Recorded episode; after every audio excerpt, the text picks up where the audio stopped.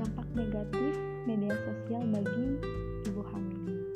Media sosial Facebook, Twitter, Instagram, termasuk WhatsApp yang suka bikin story, apalagi ibu-ibu muda, ibu-ibu yang sedang hamil. Uh, kalau media sosial kan memang menjadi kebutuhan utama bagi manusia, kebanyakan manusia maksudnya. Nggak lengkap rasanya kalau sudah megang handphone tapi tidak membuka media sosial. Kayak ada yang kurang gitu. Banyak hal yang kita dapatkan informasi yang kita dapatkan dari media sosial. Yang informasi-informasi terkini apalagi untuk seorang ibu hamil itu juga dapat akan mendapatkan informasi terkini seputar kehamilan, persalinan, menjaga janin, nanti melahirkan anak yang sehat, melahirkan lancar, melahirkan dengan tenang, seperti yang bidan-bidan sedang viral sekarang. Tapi bagi seorang ibu hamil akan lebih banyak dampak negatifnya jika terlalu sering membuka media sosial. Apa saja dampak negatifnya? Yang pertama adalah sulit membedakan informasi dan hoax.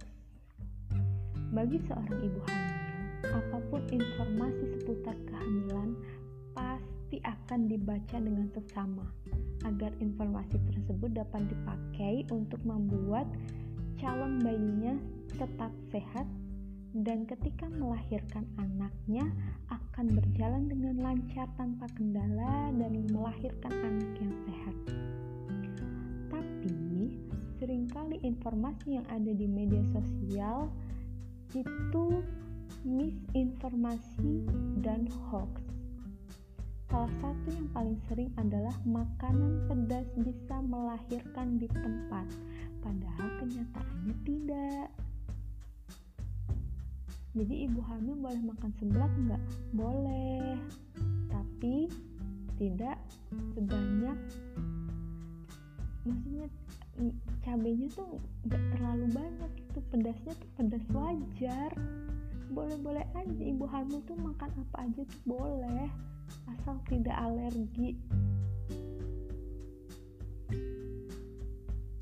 Juga makan pedas pernah ditulis aku pernah baca di artikel Hello Sehat dan ditulis oleh dokter kalau ibu hamil tuh boleh makan pedas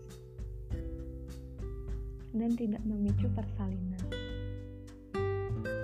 Nah, dari situ kadang ibu hamil itu memang akan sulit membedakan karena pikiran dan hatinya sedang terbagi dua untuk menjaga janinnya tetap sehat. Yang kedua, media sosial bikin stres dan cemas.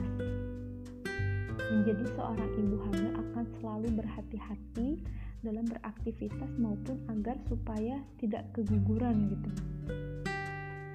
Ya, salah satunya adalah mendapatkan informasi sebanyak mungkin uh, seputar kehamilan. Nah, di media sosial terdapat banyak informasi seputar kehamilan dari orang-orang yang. Adalah ketika informasi tersebut dari orang yang bukan di bidangnya, lalu bercampur aduk dengan hoax dan misinformation, Hal ini akan membuat stres. Apakah informasi yang didapat si ibu hamil ini valid atau tidak? Terlalu banyak memikirkannya membuat pikirannya stres hingga sulit berpikir positif. Sosial juga banyak ibu-ibu yang mengeluh tentang kehamilannya. Nah, dari keluhan ibu-ibu tersebut juga memicu dampak negatif ke ibu-ibu hamil yang lainnya yang sebenarnya tidak ada keluhan tapi tiba-tiba kayak tersugesti dan ibu hamil yang tadinya tidak ada keluhan menjadi panik dan akhirnya stres padahal tidak terjadi apa-apa.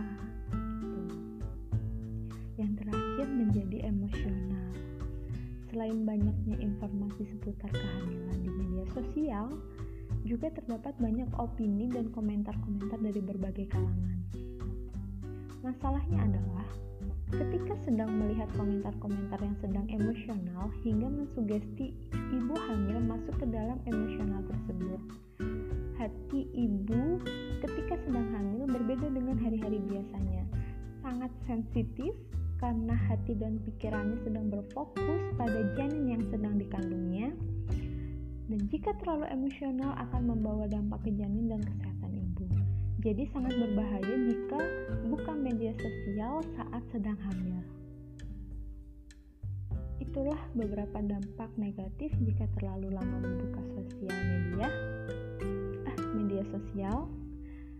Memang media sosial sangat banyak dampak positifnya.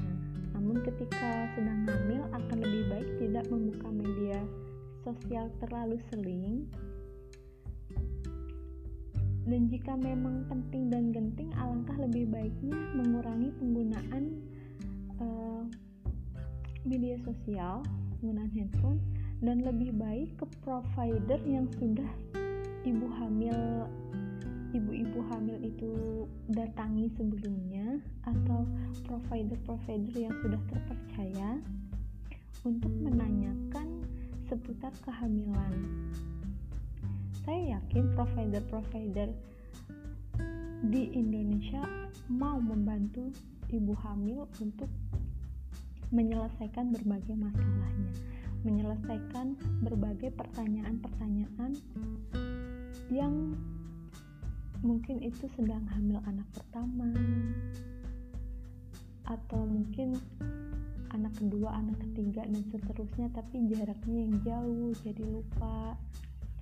Saya yakin bidan-bidan atau dokter kandungan pasti mau menjawab apa pun yang ditanyakan oleh ibu hamil.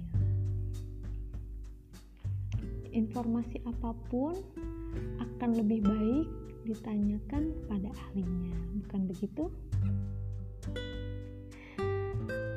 Mungkin sampai sini yang bisa Sofi kasih informasi. Bila ada kesalahan Sofi mohon maaf. Dan selamat beristirahat. See you bye bye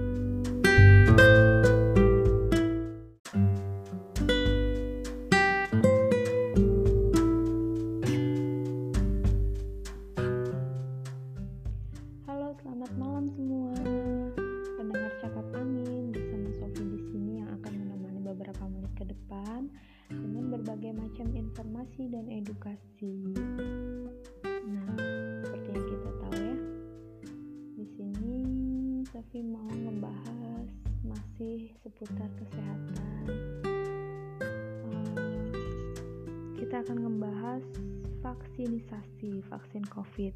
Seperti yang kita tahu, dua minggu sebelumnya Bapak Presiden kita, Bapak Jokowi, telah divaksin untuk yang pertama kalinya di Indonesia uh, setelah dapat label dari BPOM. Kemudian uh, kemarin juga telah divaksin untuk yang kedua kalinya. Uh, dan sekarang Sofi mau ngebahas tentang vaksin COVID-19 tanya seputar tanya jawab.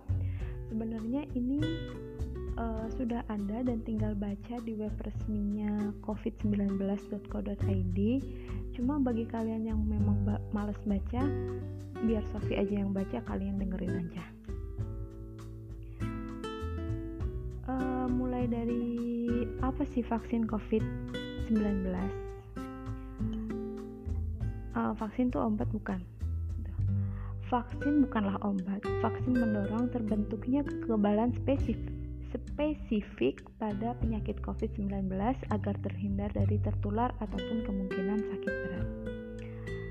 Selama beberapa selama vaksin yang aman dan efektif belum ditemukan, upaya perlindungan yang bisa kita lakukan adalah disiplin 3M, yaitu memakai masker dengan benar, menjaga jarak dan jauhi kerumunan, serta mencuci tangan pakai air mengalir dan sabun. Kapan vaksin COVID-19 siap untuk didistribusikan? Pelaksanaan vaksinisasi terhadap COVID-19 akan dilakukan setelah berbagai setelah mendapatkan persetujuan dari Badan POM berdasarkan hasil uji klinis di luar negeri atau di Indonesia. Kemudian bagaimana skema penahapan pemberian vaksin di Indonesia? Di tahapan awal, vaksinisasi COVID-19 akan diperuntukkan bagi garda terdepan dengan resiko tertinggi, yaitu tenaga kesehatan dan petugas pelayanan publik. Lalu secara bertahap akan diperluas seiring dengan ketersediaan vaksin dan izinnya yaitu penerima bantuan iuran BPJS dan kelompok masyarakat lainnya. Terkait perencanaan vaksinisasi bertahap, hal yang lebih detail saat ini pemerintah sedang menyusun peta jalan atau roadmap yang akan menjelaskan mekanisme pelaksanaan vaksinisasi COVID-19 secara menyeluruh. Apakah hasil COVID-19 nanti, apakah vaksin COVID-19 nanti juga tersedia untuk anak-anak? Kalau saat ini, uji klinis vaksin COVID-19 dibatasi pada umur 18 sampai 59 tahun, yang merupakan kelompok usia terbanyak terpapar COVID-19 pengembangan vaksin untuk anak memang direncanakan pada berbagai kandidat vaksin. Kemudian, apakah vaksin COVID-19 juga akan diberikan pada masyarakat yang berusia lebih dari 60 tahun?